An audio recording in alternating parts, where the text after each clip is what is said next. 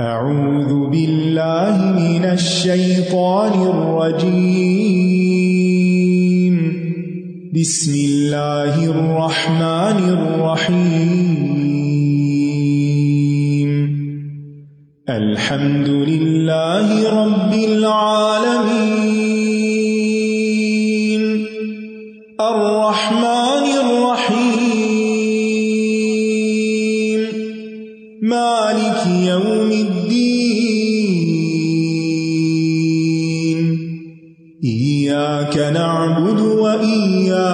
وإياك نستعين.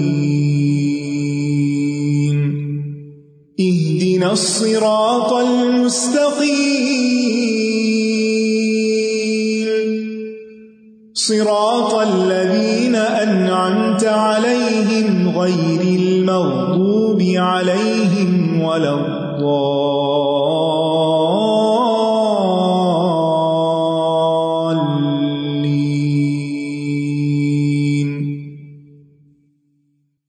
السلام علیکم و رحمۃ اللہ وبرکاتہ۔ نحمد ونسلی علی رسول کریم اما بعد، فاعوذ باللہ من الشیطان الرجیم، بسم اللہ الرحمٰن الرحیم۔ ربش رحلی صدری ویسر لی امری وحل اقدتم من لسانی قولی۔ مثلهم كمثل الذي استوقد نارا فلما أضاءت ما حوله ذهب الله بنورهم وتركهم في ظلمات لا يبصرون صم بكم عمي فهم لا يرجعون أو كصيب من السماء فيه ظلمات ورعد وبرق يجعلون أصابعهم في آذانهم من الصواعق حذر الموت والله محيط بالكافرين يكاد البرق يخطف أبصارهم كلما أضاء لهم مشوا فيه وإذا أظلم عليهم قاموا ولو شاء الله لذهب بسمعهم وأبصارهم إن الله على كل شيء قدير. منافقین کی حالت کو دو مثالوں سے واضح کیا گیا ہے۔ مثال کیوں بیان کی جاتی ہے؟ مثال کیوں دی جاتی ہے؟ تاکہ بات بہتر طور پر سمجھ آ سکے۔ اللہ سبحان تعالیٰ کی کتاب صرف احکامات کی کتاب نہیں ہے کہ اس میں ڈوز اینڈ ڈونٹس بتائے گئے ہوں، بلکہ اس کتاب کو کتاب ہدایت بنایا گیا ہے، لوگوں کی اصلاح کا ذریعہ بنایا گیا ہے۔ ان کے باطن اور ان کے ظاہر کو خوبصورت بنانے کے لیے یہ کتاب آئی ہے۔ لہذا اس کتاب میں ہر بات کو اچھی طرح واضح کیا گیا ہے تاکہ لوگ اس سے فائدہ اٹھا سکیں، ہدایت حاصل کر سکیں، اپنی اصلاح کر سکیں۔ انسانوں کی تربیت میں مثال کے ذریعے بات سمجھانا ایک بہت ہی مؤثر ذریعہ ہے۔ اس سے لوگوں کو بات جلدی سمجھ میں بھی آتی ہے اور دل پر بھی بہت اثر کرتی ہے۔ اور انسان کے اندر غور و فکر بھی پیدا ہوتا ہے۔ قرآن مجید میں آتا ہے وہ تل کل امسال لناسی لا اللہ یا تفک کرون اور یہ مثالیں ہیں جنہیں ہم لوگوں کے لیے بیان کرتے ہیں تاکہ وہ غور و فکر کریں۔ ایک اور جگہ پر آتا ہے وہ ید اللہ المسال الناس اللہ یا تذکرون اور اللہ لوگوں کے لیے مثالیں بیان کرتا ہے تاکہ وہ نصیحت حاصل کریں۔ تو دو فائدے بتائے جا رہے ہیں مثال بیان کرنے کے۔ ایک، کہ غور و فکر کریں۔ دوسرے، نصیحت لیں اور اس سے اپنی اصلاح کا کام کریں۔ مثالیں بیان کرنا قرآن مجید کی تعلیم کا ایک خوبصورت اسلوب ہے، ایک خوبصورت طریقہ ہے۔ اس طرح آسان اور واضح طریقے سے بات دلوں تک پہنچ جاتی ہے۔ اللہ سبحان تعالیٰ نے قرآن مجید میں بہت سی مثالیں بیان کی ہیں۔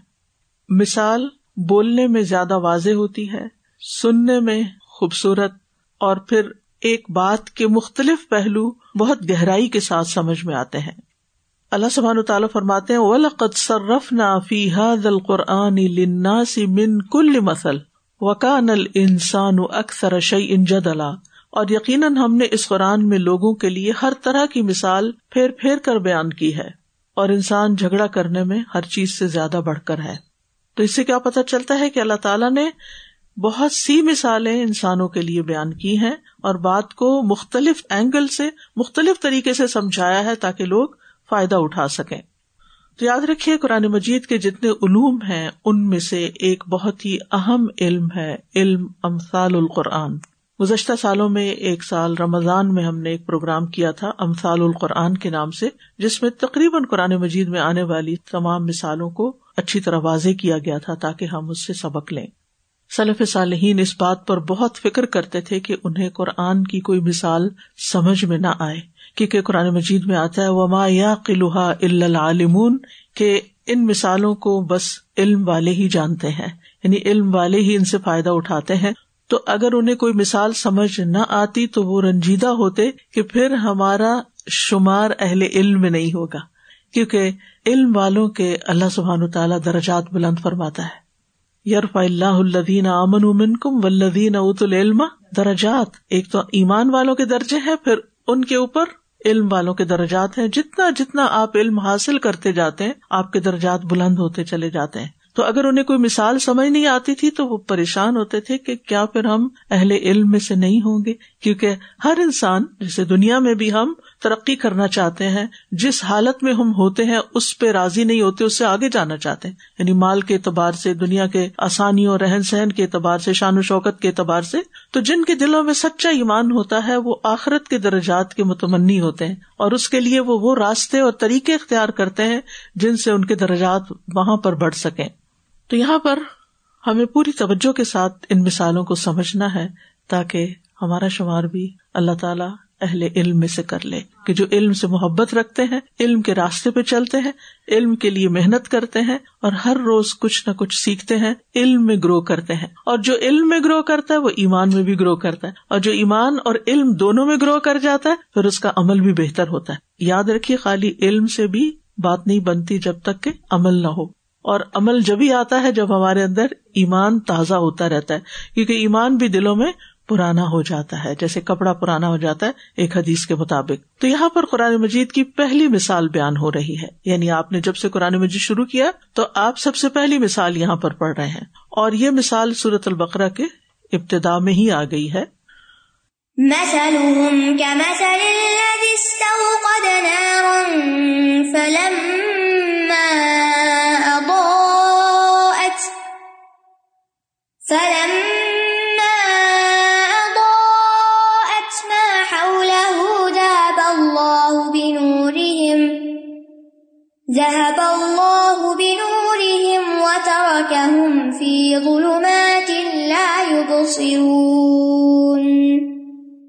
ان کی مثال اس شخص کی طرح ہے جس نے آگ جلائی، پھر جب آگ نے اس کے ماحول کو روشن کر دیا، تو اللہ ان کا نور لے گیا اور انہیں اندھیروں میں چھوڑ دیا۔ وہ دیکھ نہیں پاتے۔ جیسا کہ آپ جانتے ہیں کہ قرآن مجید میں منافقین کی دو اقسام بیان کی گئی ہیں۔ ایک وہ جو خالص منافق تھے، دل سے اسلام کے دشمن تھے، لیکن زبانی زبانی مسلمانوں سے ہمدردی کرتے تھے، اپنے اسلام کا اظہار کرتے تھے۔ دوسری قسم کے منافق وہ تھے جو نہ ہی اسلام کے پکے حامی تھے یعنی اسلام سے ان کو کوئی بہت زیادہ دلچسپی اور محبت نہیں تھی اور نہ ہی مخالفت کرتے تھے۔ ان کو اپنی دنیا سے سروکار تھا۔ وہ دنیا کے پیچھے ہی دوڑ رہے تھے۔ ایسے لوگ بس شک کا شکار رہتے، تردد کا شکار رہتے، جدھر فائدہ دیکھتے، ان کی خواہشات ان کو ادھر ہی لے جاتی۔ تو یہاں اللہ سبحان و تعالیٰ نے دونوں گروہوں کی حالت کو مثالوں کے ذریعے بیان کیا ہے۔ پہلی مثال، منافقین کی حالت کو ایک ایسے گروہ کے ساتھ تشبیح دی گئی ہے جو اندھیری رات میں کسی جنگل وغیرہ میں ہو اور ان میں سے کسی ایک شخص نے حرارت اور روشنی حاصل کرنے کے لیے آگ دہکائی ہو۔ جب آگ خوب روشن ہو گئی اور اس نے سب کچھ چمکا دیا اور انہوں نے اپنے فائدے اور نقصان کی چیزوں کو دیکھ لیا، تو پھر اچانک وہ آگ بجھ گئی اور دوبارہ وہ اندھیرے میں آ گئے۔ اب انہیں کچھ بھی دکھائی نہیں دے رہا۔ نہ کہیں جا سکتے ہیں، کوئی رستہ بھی نظر نہیں آ رہا۔ اور نہ ہی ان کو سمجھ آ رہی ہے کہ کیا چیز ہمارے فائدے کی ہے اور کیا نقصان کی۔ ہاں اس آگ کی حرارت باقی رہ گئی۔ کیونکہ آپ نے دیکھا ہوگا کہ جب آگ جلنے کے بعد بج جاتی ہے تو اس کا ایک سینک سا باقی رہتا ہے، اس کی راک اور اس ایریے میں۔ تو یہی حال منافقین کا ہے۔ انہوں نے اہل ایمان سے ایمان کی آگ کی روشنی لی، کیونکہ پہلے وہ ایمان کی روشنی سے بہراور نہ تھے۔ وقتی طور پر آگ سے روشنی لی۔ کچھ فائدہ اٹھایا اپنے جان مال کو محفوظ کیا، کچھ امن حاصل ہوا۔ اسی حالت میں تھے کہ موت آ گئی اور پھر سارے فائدے چھن گئے اور ان پر عذاب اور غم مسلط ہو گیا۔ دنیا میں جب تک رہے، کفر اور نفاق کے اندھیروں نے انہیں گھیرے رکھا۔ اور جب مر گئے، تو پھر جہنم کے اندھیرے اور قبر کے اندھیرے۔ تو فرمایا مسلحم کا مسل نارا۔ مسلحم ان کی مثال کن کی؟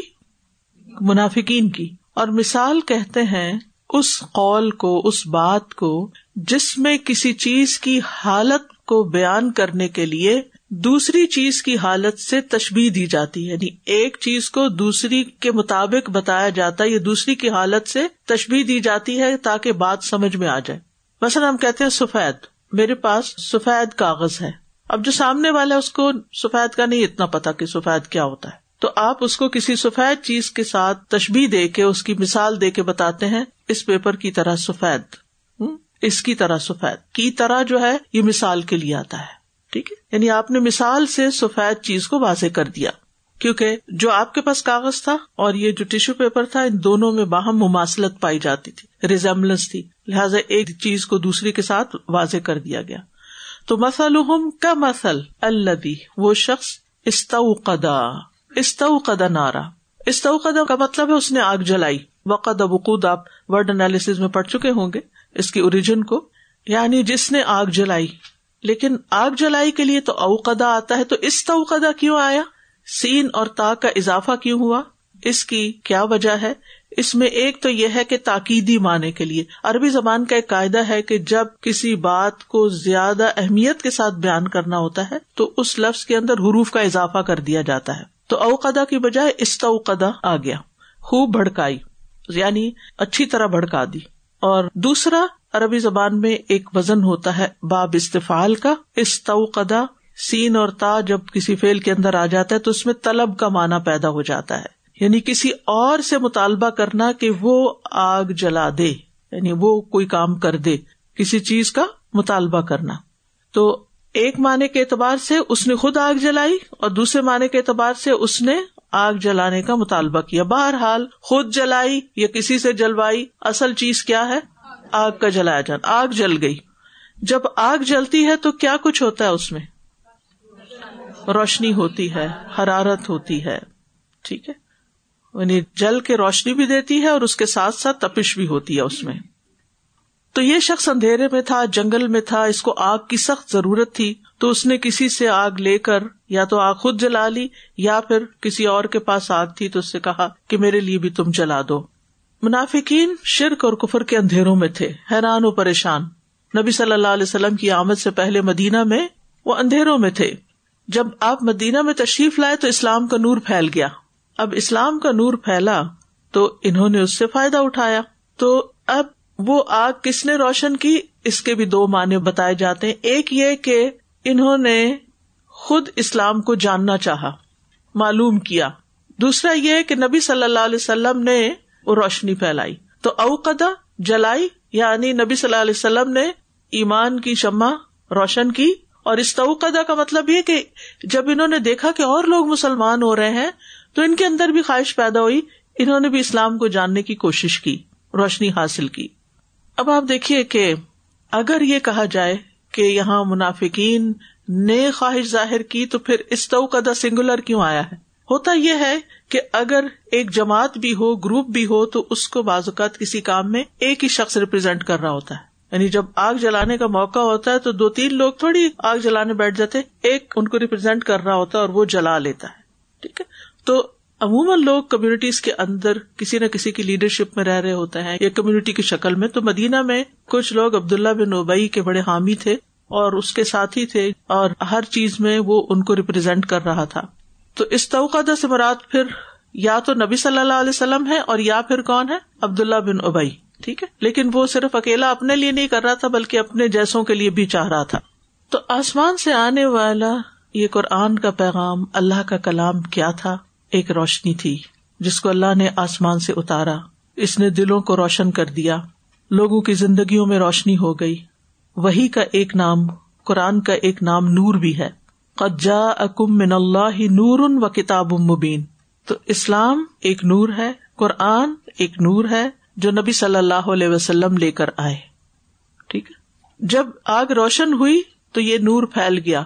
یعنی اسلام کے آنے کے بعد یہ روشنی پھیلی۔ فلم ادا اتما ذہب اللہ بنور جب اس نے اپنے ماحول کو یعنی اس آگ نے آگ جلانے والے کے مطالبے کی وجہ سے ارد گرد کو روشن کر دیا۔ ادا ات یعنی نار ہے۔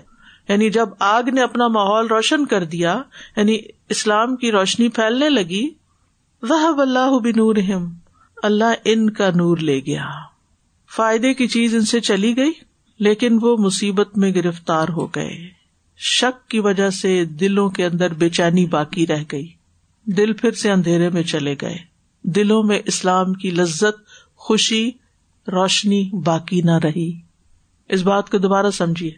آگ کے اندر کیا ہوتا ہے؟ روشنی بھی اور حرارت بھی۔ آپ اگر آگ کے پاس کھڑے ہو تو آپ کو روشنی ملے گی۔ اگر آپ اس کے اندر ہاتھ دیں گے تو کیا ہوگا؟ جل جائے گا۔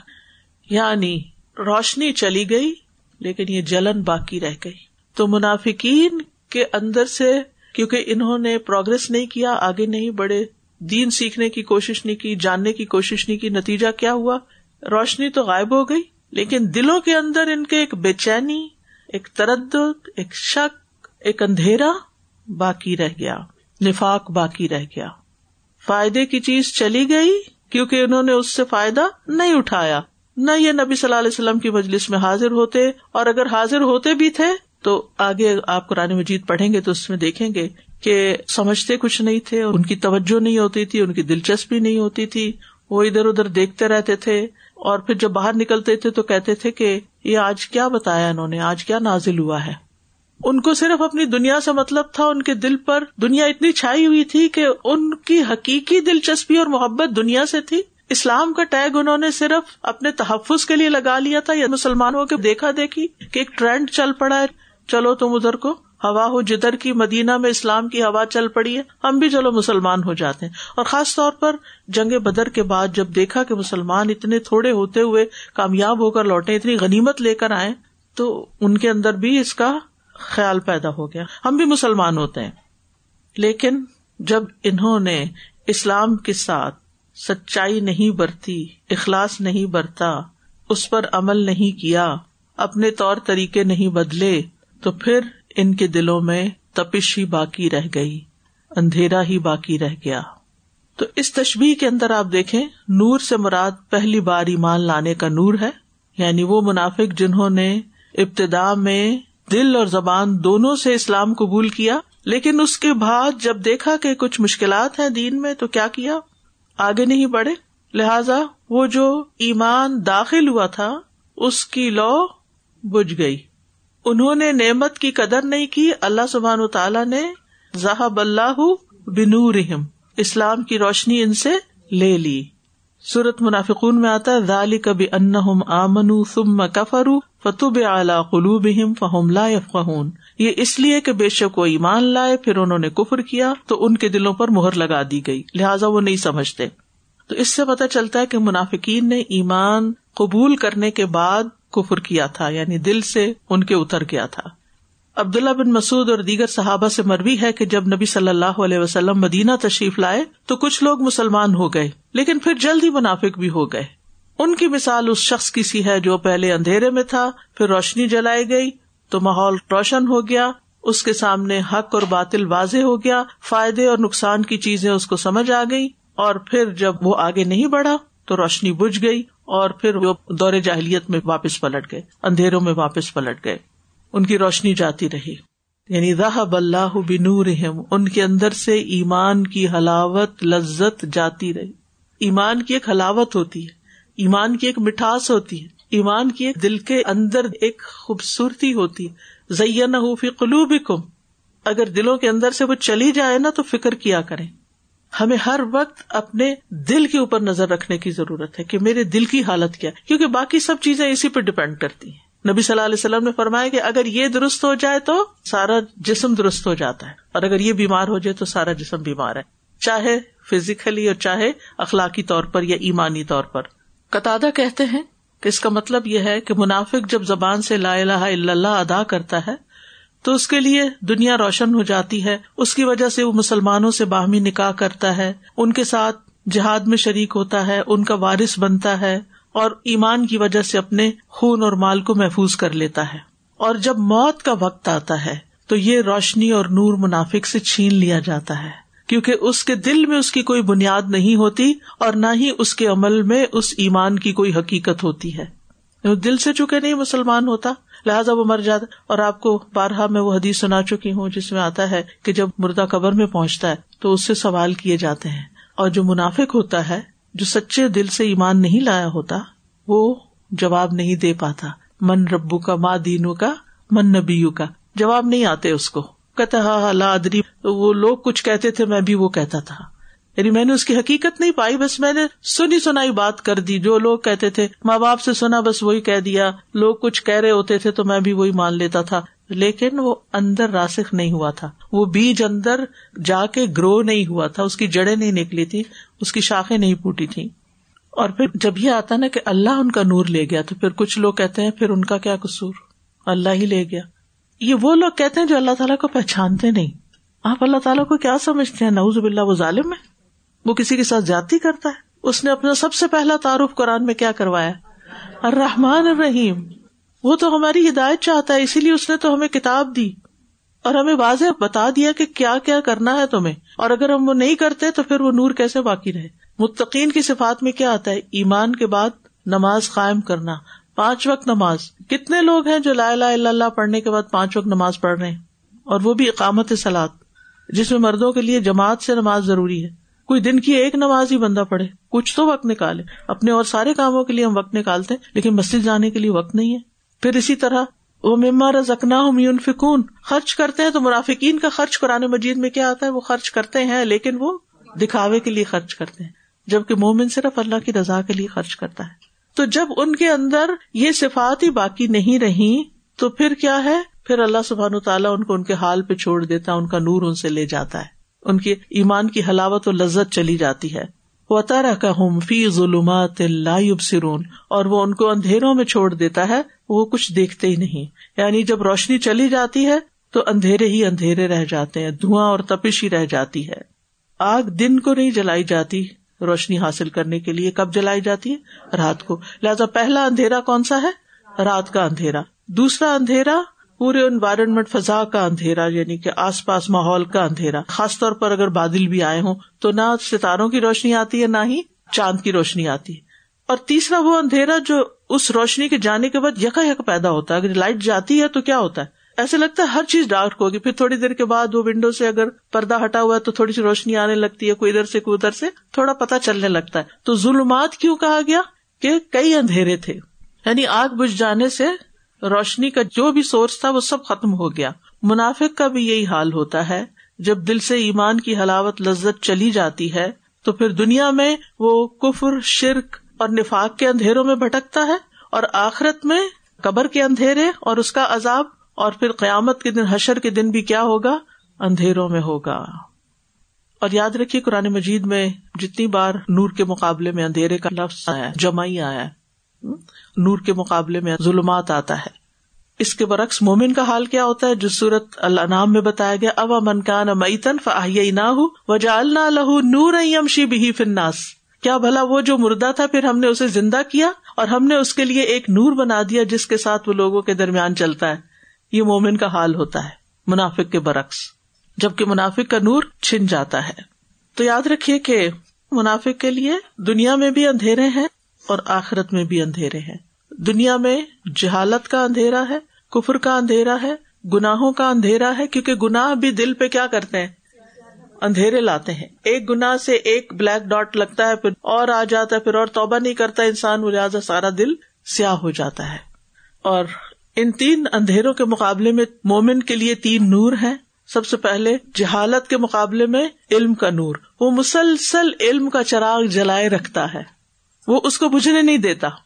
کیونکہ اس کو معلوم ہے کہ یہ میری لائف لائن ہے، یہ میری آکسیجن ہے۔ اگر یہ کٹ گئی تو کیا ہوگا؟ میں مر جاؤں گا۔ میرا اس کے بغیر گزارا نہیں۔ مجھے سانس نہیں آتا اس کے بغیر۔ تو جو مومن ہوتا ہے، متقی ہوتا ہے علم کو مزید حاصل کرتے رہنا اس کی پرائرٹیز میں سے ہوتا ہے۔ وہ اس کو کبھی بھی اپنے سے الگ نہیں کرتا۔ ہمیں کیا کہا گیا؟ کب سے کب تک سیکھو؟ مہد سے لے کے لہت تک، پنگوڑے سے لے کر قبر تک۔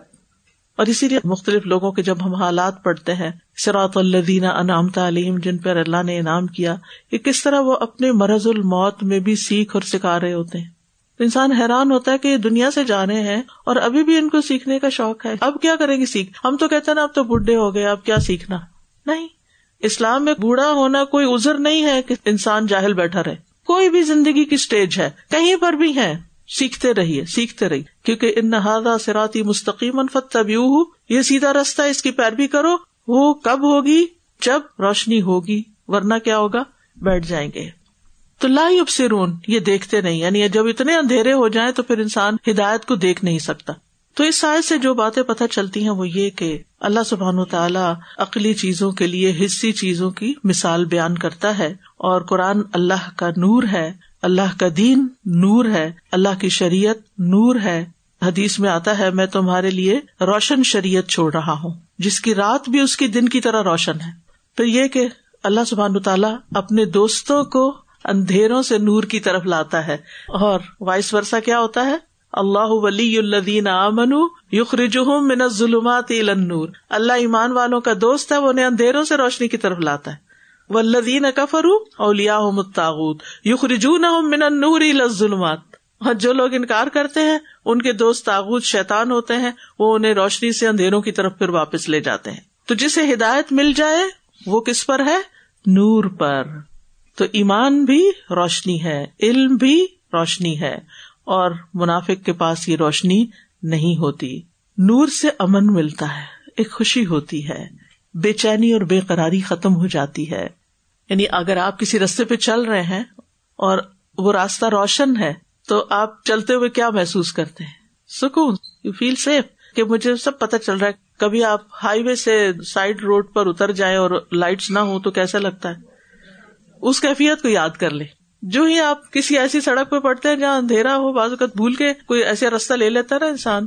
حالانکہ اپنے پاس لائٹ ہوتی ہے، گاڑی کی، لیکن پھر بھی آپ اپنے آپ کو سیف محسوس نہیں کرتے۔ باہر کی روشنی بھی ضروری ہے۔ آپ کا ماحول بھی اچھا ہونا چاہیے۔ آپ کے پاس علم کی روشنی آتے رہنا چاہیے۔ علم کے سورسز جتنے بھی ہیں، چاہے انسان ہے چاہے کتابیں ہیں، چاہے علم کی مجالس ہیں، کوئی بھی ہے، وہ آپ کے آس پاس رہنا ہی چاہیے۔ یہ لیمپ کبھی بجھنا نہیں چاہیے۔ نور کے سبب مومن کا کردار اور سیرت روشن ہوتی ہے، کیونکہ جب نور ہوتا ہے نا، تو انسان کو اپنی غلطیاں بہت نظر آتی ہیں۔ اور پھر وہ ایک ایک کر کے اپنی غلطیوں کی اصلاح کرتا چلا جاتا ہے۔ جب انسان اندھیرے میں ہوتا ہے نا، تو اس کو اچھا برا کچھ پتا نہیں چلتا۔ اور پھر کچھ چیزیں ایسی اس کو سمجھ آئے بھی، تھوڑی دیر پریشانی ہوتی ہے، پھر وہ مزید ایسے ماحول میں چلا جاتا ہے جہاں اور بھی لوگ اندھیرے میں ہوتے ہیں، لہٰذا ان کی سپورٹ سے وہ اندھیرے پر ہی راضی رہتا ہے۔ فلم ادا اتما میں کیا پتا چلا کہ منافق کو وقتی فائدہ بس ہوتا ہے اور جب ذہب اللہ بنور ہوتا ہے تو پھر روشنی چلی جاتی ہے، حرارت باقی رہتی ہے۔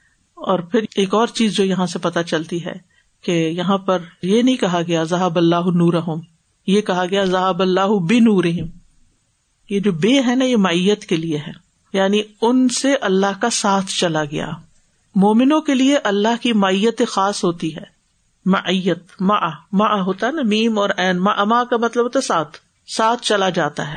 یعنی اللہ کی تائید اور اللہ کی مدد چلی جاتی ہے، جس کی وجہ سے ان کی ہلاکت یقینی ہو جاتی ہے۔ پھر اس آئے سے یہ بھی پتہ چلتا ہے کہ منافق کے لیے دنیا میں اندھیروں کے ساتھ قبر اور حشر میں بھی اندھیرا ہوتا ہے اور قیامت کے دن ان کے لیے اندھیرے ہوں گے۔ جس دن مومن مرد اور مومن عورتیں یسا نور ہوں بینا وہ بھی ایمان بشرا کو ملیاؤں جس دن مومنوں کا نور ان کے آگے آگے اور ان کی دائیں جانے پھیل رہا ہوگا۔ انہیں کہا جائے کہ آج تمہارے لیے خوشخبریاں ہیں۔ گڈ نیوز جنتیں ہیں، باغ ہیں، جن کے نیچے نہریں بہتی ہیں۔ یہ بہت بڑی کامیابی ہے، اس میں ہمیشہ رہو گے۔ قیامت کے دن منافق بھی نور مانگے گا، لیکن اس کا نور کیا ہوگا؟ بجھا دیا جائے گا۔ یوم یقول المنافقون اول منافقات للذین آمنوا انظرونا، نقتبس من نورکم، قیل ارجو وراکم فلتمسوا نورا۔ دنیا میں بھی انہوں نے نور طلب کیا تھا نا، ان کو ملا تھا۔ اب وہ دوبارہ قیامت کے دن مانگیں گے۔ منافق مرد اور عورتوں دونوں کا ذکر کیا گیا یہاں۔ عورتوں کا نام لے کے الگ بات ہو رہی ہے۔ وہ پہلے ایمان سے کہیں گے، ہمیں اپنے نور میں سے کچھ دے دو۔ تمہارے پاس اتنا نور ہے، ہمیں بھی کچھ دے دو۔ تو وہ کہیں گے، نہیں، واپس جاؤ۔ دنیا میں چھوڑ آئے نا، واپس جاؤ، وہاں سے لے کر آؤ۔ لیکن وہاں کیا ہوگا؟ فدور ببئی نہ بسور دیوار حائل کر دی جائے گی۔ بات فیر رحما اندر کی طرف رحمت ہوگی۔ مظاہر من قبل عذاب اور اس کے باہر کی طرف اب عذاب ہی عذاب ہے۔ اب دنیا میں واپس جانے کا تو کوئی وقت نہیں۔ صحیح مسلم کی روایت ہے، رسول اللہ صلی اللہ علیہ وسلم نے فرمایا، قیامت کے دن ہر آدمی کو خواہ وہ منافق ہو یا مومن ایک نور ملے گا۔ یہ کب ہوگا؟ قیامت کے دن۔ لوگ اس نور کے ساتھ چلیں گے۔ جبکہ جہنم کے پل پر یہ پل سراج جس کو ہم کہتے ہیں، آنکڑے اور کانٹے ہوں گے۔ جن کے لیے اللہ چاہے گا وہ ان کو پکڑ لیں گے۔ یعنی جو لوگ چل رہے ہوں گے اور کچھ لوگ بیچ میں سے پکڑ لیے جائیں گے۔ آپ یوں سمجھے جیسے کرین ہوتی ہے نا، کرین جیسے چیزوں کو پک کر کے اٹھا کے دوسری طرف پھینک دیتی ہے۔ پھر منافقوں کا نور بج جائے گا۔ وطارا کہ فی ظلمات اور مومن نجات پا جائیں گے۔ یعنی پلسرات کراس کر جائیں گے، آگے جنت ہوگی۔ تو اس مثال کو بیان کرنے کی حکمت کیا ہے؟ کیوں بیان کی گئی ہے؟ کیا سبق ملتا ہے اس سے؟ منافقت سے بچے اور ہر اس چیز سے بچے جو منافقت کی طرف لے جاتی ہے۔ شکوک و شبہات دین میں ایسی خواہشات جو انسان کو دین سے دور کر دے دین پیچھے چلا جائے اور انسان صرف ان خواہشات کو پورا کرنے کے لیے آگے آگے بھاگتا رہے۔ تو کرنے کا کام یہ ہے کہ ہمیں قرآن کو مثالوں کے ذریعے بھی سمجھنا اور مثالوں کو اچھی طرح غور سے سمجھنا ہے۔ ایسے کام کرنے ہیں جو ہمیں نور عطا کریں، جیسے ایمان کو مضبوط کرنا ہے تقوا بڑھانا ہے، اس روشنی کی پیروی کرنی ہے۔ عملی زندگی میں وہ کام کرنے جن سے نور بڑھتا ہے، جیسے قیامت کے دن کس کے پورے ہاتھ یہاں تک اور پاؤں اور چہرے۔ اچھی طرح وزو کرنے والے خوشی سے اچھی طرح وزو کیا کرے اس میں سستی اور کوتا نہیں۔ اسی طرح پانچ نماز پابندی سے پڑھنے سے بھی روشنی اور نجات اور جیسے حدیث میں آتا ہے، جو نماز کی پابندی کرے گا، یہ نماز اس کے لیے قیامت کے دن روشنی، دلیل اور نجات کا سبب ہوگی۔ اور جو پابندی نہیں کرے گا، اس کے لیے روشنی، دلیل اور نجات کا سبب نہیں بنے گی۔ اور وہ قیامت کے دن قارون فرون حامان اور ربئی ابن خلف کے ساتھ اٹھایا جائے گا، جو نماز نہیں پڑھتا۔ ٹھیک ہے؟ پھر اور کیا چیز نور میں اضافہ کرتی ہے؟ قرآن کا پڑھنا۔ علم حاصل کرنا۔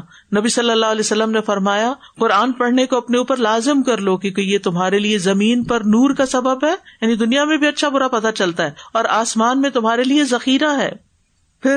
ہر جمعے کو کیا پڑھتے ہیں جو نور کا سبب بند سورت کہا بالکل۔ اسی طرح انصاف سے کام لینا۔ انصاف سے کام لینے والے قیامت کے دن نور کے ممبروں پر ہوں گے پھر صبر کرنے والے۔ فرمایا، صبر روشنی ہے، صدقہ کرنے والے۔ حدیث میں آتا ہے بس صدقہ تو نور صدقہ نور ہے، جتنا جتنا کوئی زیادہ کرتا ہے، دائیں بائیں، آگے پیچھے، دینے والا دینے والا دینے والا۔ اور مما رزق نہ ساری چیزیں آتی۔ صرف مال نہیں، سبھی جو اللہ نے آپ کو دیا ہے۔ اور اسی طرح جو شخص اللہ کے راستے میں بوڑھا ہو جائے۔ حدیث میں آتا ہے، جو اللہ کے راستے میں بوڑھا ہو جائے، وہ بڑھاپا قیامت کے دن اس کے لیے نور کا باعث ہوگا۔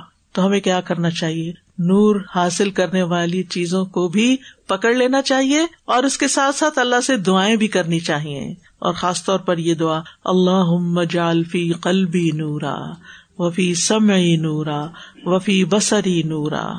اگر ساری یاد نہ ہو تو اتنی بھی یعنی یہ تین چیزوں میں نور آ جائے نا، تو بس ہر چیز میں ہی نور آ جائے گا۔ اور پھر ربنا اتمم لنا نورنا وقفر لنا۔ تو دعائیں نور آپ پڑھا کریں، خاص طور پر جو صبح سنت پڑھنے کے بعد مسجد میں جاتے ہوئے پڑھنی چاہیے، لیکن ہم خواتین تو نہیں جاتی گھر پر ہی پڑھ لیں۔ اور پھر یہ کہ وہ دعائیں بھی کہ جس میں انسان اندھیروں سے بچنے کی دعا کرے۔ وہ نت جنا من ظلمات نور اور یہ دعا بھی جس میں قرآن کو سینے کا نور بنانے کا آتا ہے۔ آئی ہوپ کہ آپ لوگ یہ دعائیں سیکھ رہے ہیں، جس میں آتا ہے نا کہ انتجال القرآن ربی قلبی و نور صدری و جلا حسنی و ذہا بہمی و غمی ٹھیک ہے